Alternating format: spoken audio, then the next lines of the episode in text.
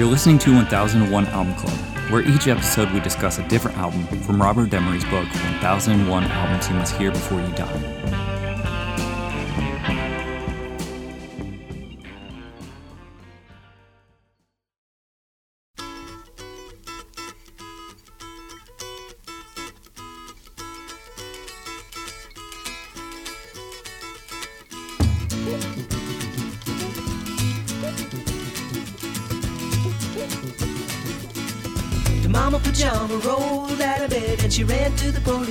When the papa found out, he began to shout and he started the investigation. It's against the law. It was against the law. Or what the mama saw. It was against the law. The mama looked down and spit on the ground every time my name gets mentioned. All right, for this episode, we'll be talking about Paul Simon. Paul Simon. In the room, I have Rob, Hello. Ben, Hi. and Adam. Hey. Paul Simon is the second solo studio album by the American singer songwriter Paul Simon. It was released uh, in January of 1972, and the producer is Roy Halee and Paul Simon. The genre is folk rock. And from All Music Review, William Ruhlmann. If any musical justification were needed for the breakup of Simon and Garfunkel, it could be found on this striking collection, Paul Simon's post split debut. From the opening cut, Mother and Child, Simon, who had snuck several subtle musical explorations into the generally conservative Simon and Garfunkel sound, broke free. But most of the album had a low key feel, with Simon on acoustic guitar backed by only a few trusted associates singing a group of informal, intimate, funny, and closely observed songs. It was miles removed from the big, stately ballad style of Bridge Over Trou- Troubled Water and signaled that Simon was a versatile songwriter as well as an expressive singer with a much broader range of musical interest that he had previously demonstrated. You didn't miss Art Garfunkel and Paul Simon, not only because Simon didn't write Garfunkel like showcases for himself, but because the songs he did write showed off his own more varied musical strengths. All right, what do we think of Paul Simon solo? This is a good record. Yeah. I really enjoyed it. Yeah. Yeah, I thought it was great. Yeah, I, w- I was telling you guys uh, before we were recording, I've bought this album twice, sold it once, almost sold it twice. It took it took multiple listens to click with me, but now that it's clicked, uh, I'm fully on board. Nice. Yeah. What didn't click before? I think what it was like, I, I'm a big Paul Simon fan, but I think like you know, other than like, there's a few bangers on it, like Mother and Child Reunion and Me and Julio. But I think probably what I did was I bought it and then I just like dropped a needle on the record and went about doing what I was doing as opposed to like you know really sitting with it.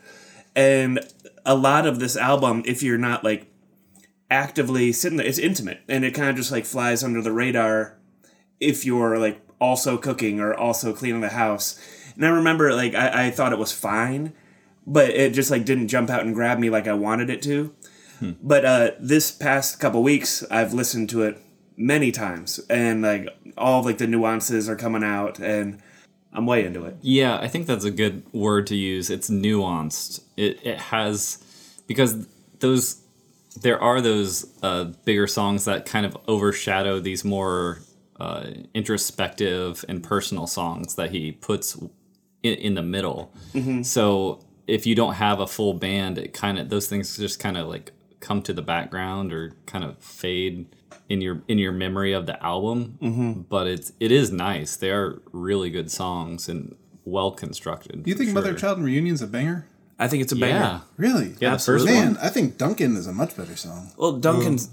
Uh, it's a great song. They're just really different. Yeah, that, yeah, that's kind of kind of his thing. But like, uh, I think when he said banger, he meant like hits, though. I mean, like the two songs that like made his best of albums were the ones he mentioned: "Me and Julio" and "Mother and Child Reunion." Yeah, those were the So, like, singles. those were. I, I didn't know that. I, I knew Yeah. me and Julio down by the schoolyard. Is that the full?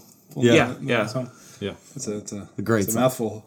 so we were. Oh, go ahead. Well, I was just gonna say this record is um, is a reminder of just how if you're in the in the in the mood to like actually listen just a, even just a little bit, uh, how a good lyricist can do so much. I mean, some of these songs are very simple musically, uh, stripped down, not a ton of production.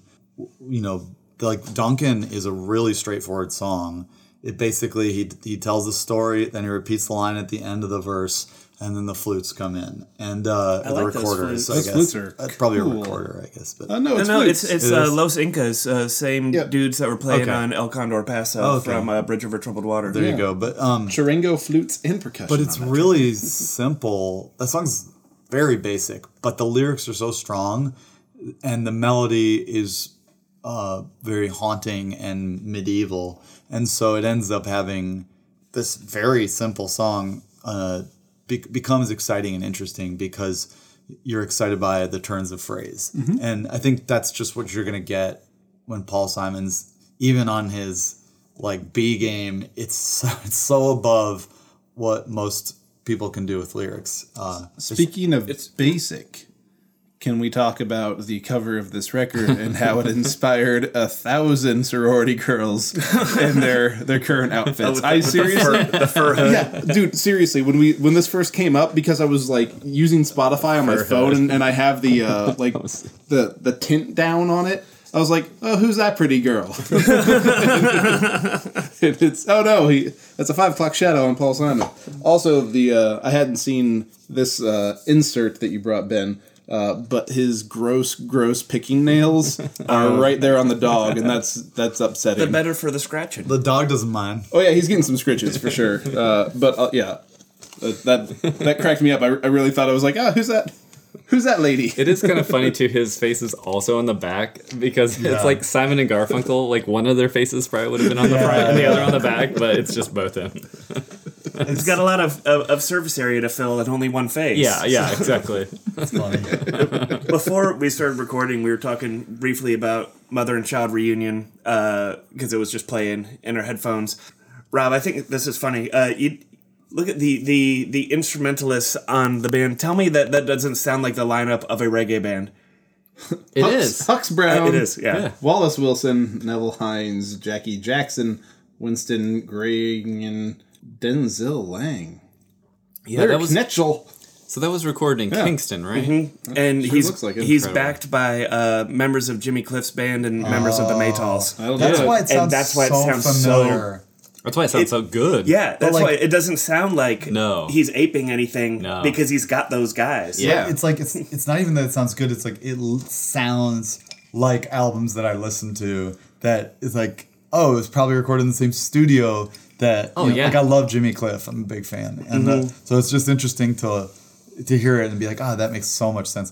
I thought about it as I listened more uh, to that song because I, I listened to it through, f- you know, maybe more informed ears than when I was growing up listening to that song. Um, and I listened f- because I was curious if it was going to sound like uh like what's the band sound like though, and the band sounds great. Yeah. I, I was worried I was going to go back and hear the song and be like, oh, is this is this bad like white guy reggae? No, okay.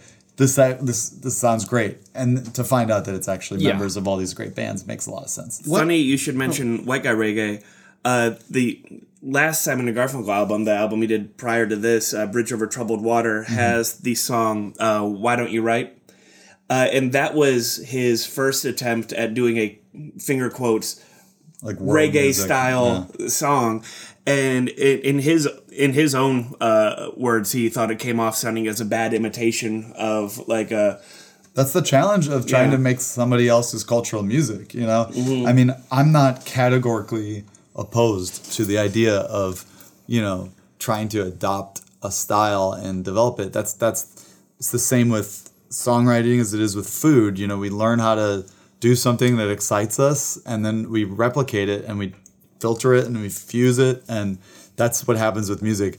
But the reason I think it can be very um negative uh, or come off for as negative for a lot of people is when it feels like you know you're copying someone else's style and you're not even doing a good job and like this song it's interesting to think about because that you could totally hear mother and child reunion as not a reggae song. Like if he just played it on the acoustic guitar it would sound good. But doing that treatment was exciting and interesting i'm sure. You know it's fun to switch it up for him. Yeah, it- it- oh go ahead. Oh, I was just gonna say, yeah, it really showed his like branching out too. I feel like this album is like his he he was always hinting at that with the Simon and Garfunkel, but now it's like um done enough kind of folk rock, you know, harmony rock or, I'm not even saying rock, Not uh, rock, yeah. yeah, harmony folk. Um, and now he's he's moving more into that like pop or uh, eclectic music. Dabbles in a lot of It's world music at yeah, some for his whole point. Like, career. uh, it's, but it comes off, you know, he's such a song, uh, strong songwriter, and he's such a talented lyricist that I just think he's able to do it. You Yeah. know, he can just he makes it work, and that's I think that's what everybody who has like an adventurous writing style is hoping for is is the past saying you you tried something really hard, which is to cover a lot of ground, but guess what? You you did it. You- Good job. You know. I think he does it. yeah, He's one of the few.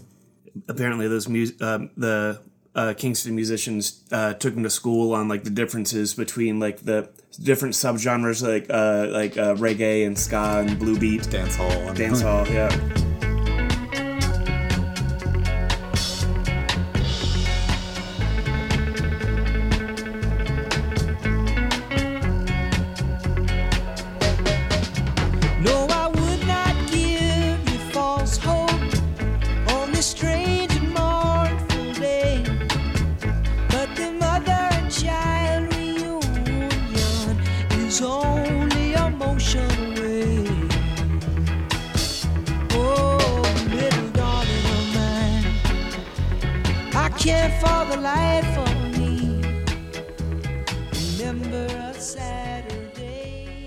So, uh, what do you think uh, the t- the the narrator and Julio were doing?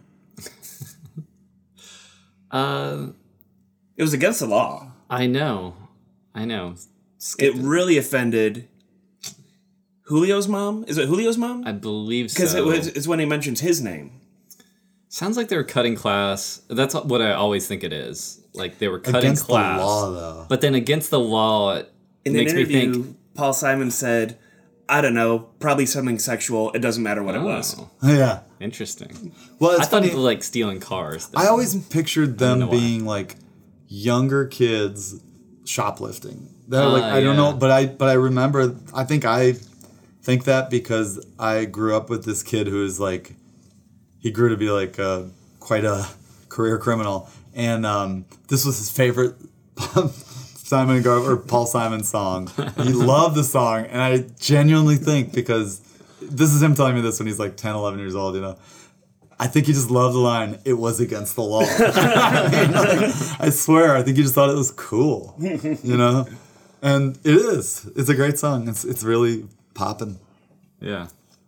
I read that uh, uh, the radical priest that came and got him released, and they all made it on the cover of Newsweek, is most likely based on uh, the actual radical priest Daniel Berrigan, who I did not know much about, but apparently he was on the cover of Time magazine right around when Paul Simon was writing this, and he was he was known as the Christian anarchist. Spent a lot of time in jail.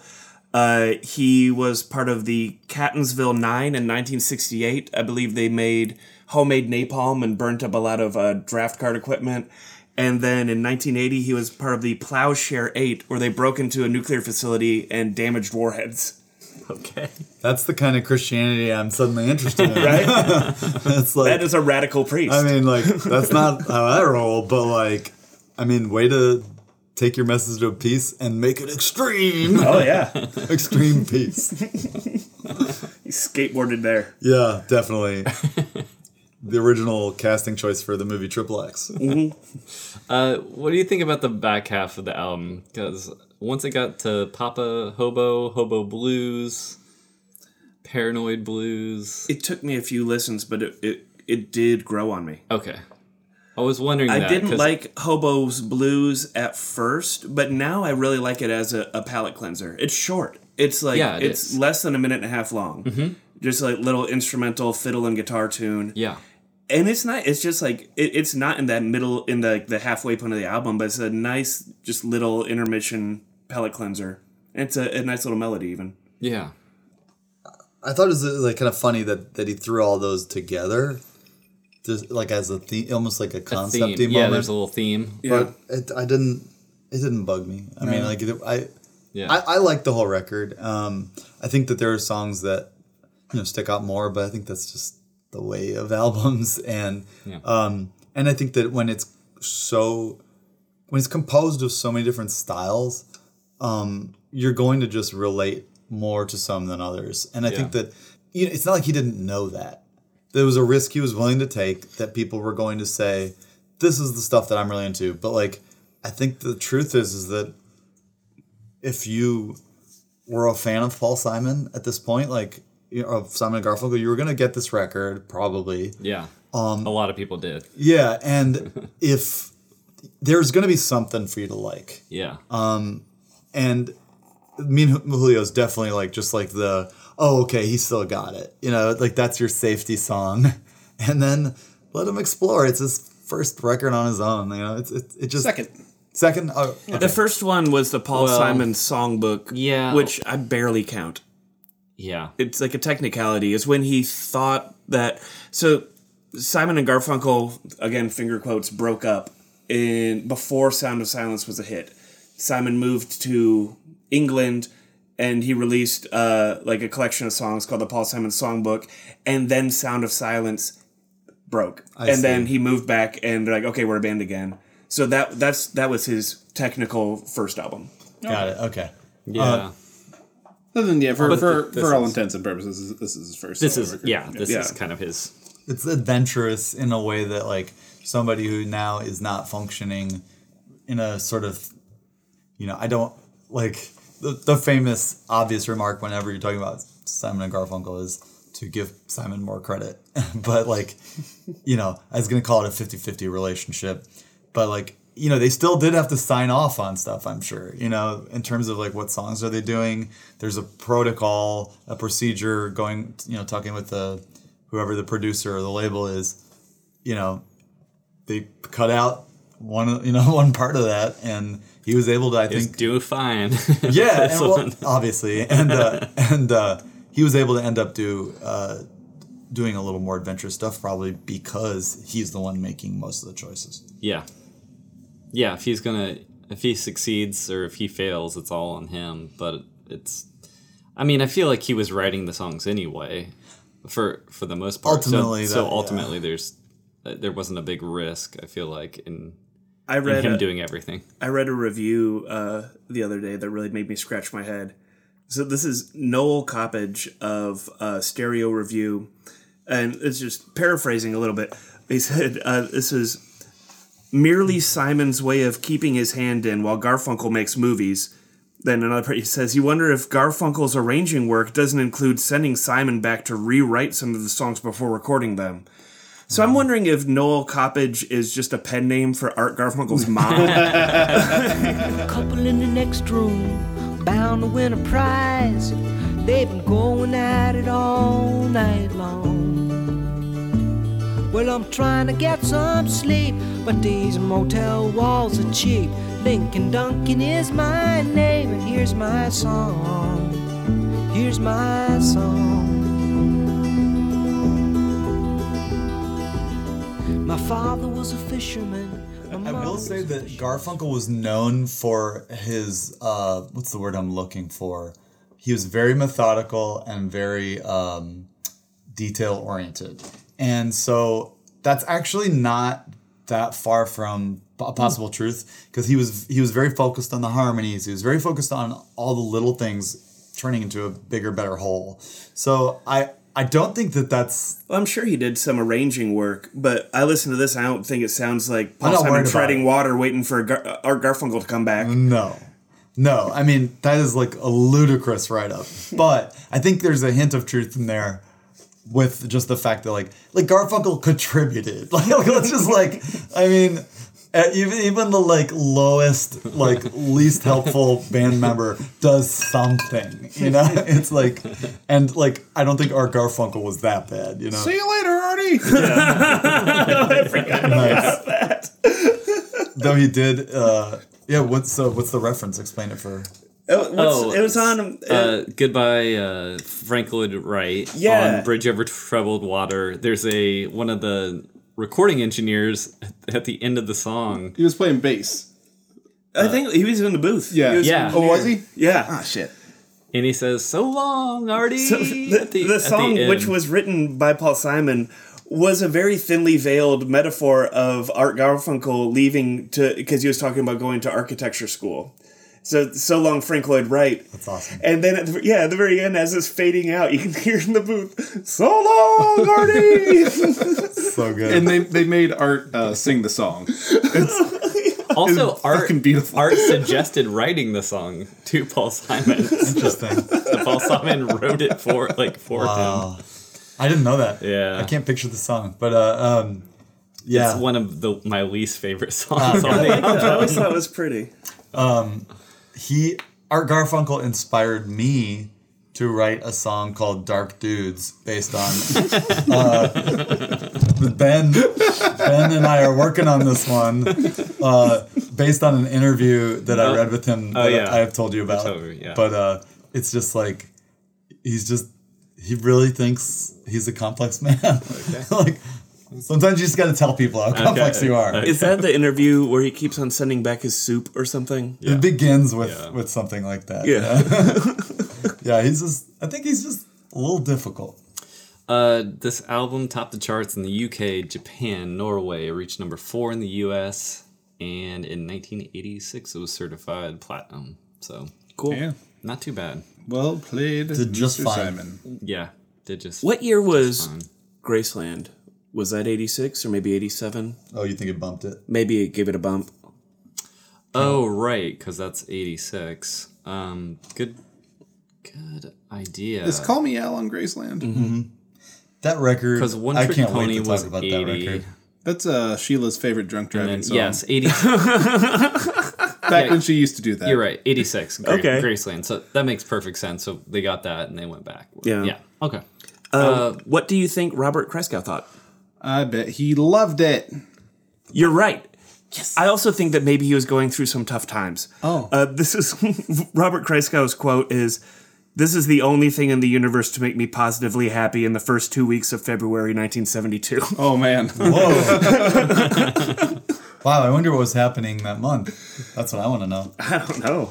Looking it up. Uh, February 1972. Bobby Kennedy get shot. I think it was 68. Yeah, that was. Guys, I don't know anything about. That was. Do we do we walk on the moon or something? No? That was a different year as well. Oh.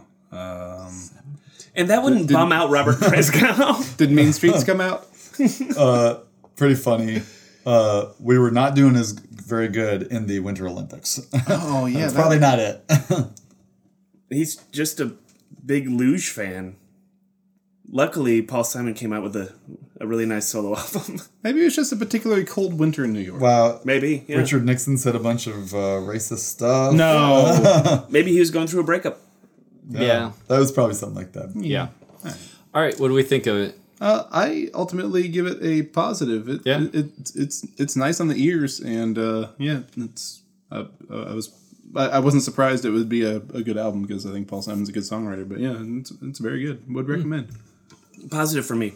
Uh, I'm, I'm, I'm glad you asked me uh, this month as opposed to Before. before when I would have Well, probably. that's why you we uh, re-listen to yeah. stuff. You know? No, ab- absolutely. Upon re listening, uh, yeah, I don't know what I was missing the first few times, but I really like it. Cool. Yeah, I, I just I really enjoy it. Um, I think th- it's it's so varied that even if you don't love a song, just wait for the next one. And I think there's a little something for everybody. Great performances, great lyrics. How's he so good at everything? Yeah. I don't know. God damn it! I think I'm on the positive too. It's just yeah, you're right. There is a bit of something for every everyone, like ragtime to, to reggae, Reggae. to folk to Brazilian cuicas. yeah, yeah, exactly. So yeah, it's a great album. Good job, Paul Simon, coming out with the debut. Good job, Paul Simon. Looking forward to uh, Graceland. I believe is next. I don't think we'll get like One Trick Pony or anything like that. So You don't think we'll get Rhymin' Simon? I think it just Graceland. that his rap That's album? fine. Yeah, yeah, that's his rap album. Hopefully. No, it's not actually. Damn I've it. identified what was going on in February. Terrible bombings in North Vietnam. Oh, yeah, it could be. It. Lots of bombings. Uh, I imagine. I, I mean, that's that was pretty rough. Yeah. Well, Paul, I'll see you in 1986. Okay. Bye, bye, Paul. Bye, Paul. So long, Polly. uh, next time we'll be talking about Roxy music. Roxy Went to music. my All right, doctor thanks, y'all. yesterday.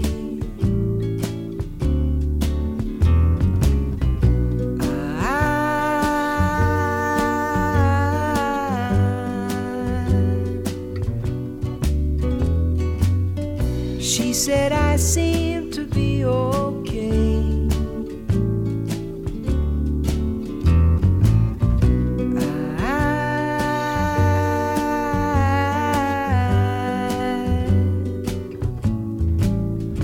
said, Paul, you better look around.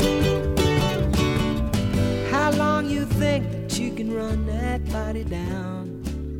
How many nights you think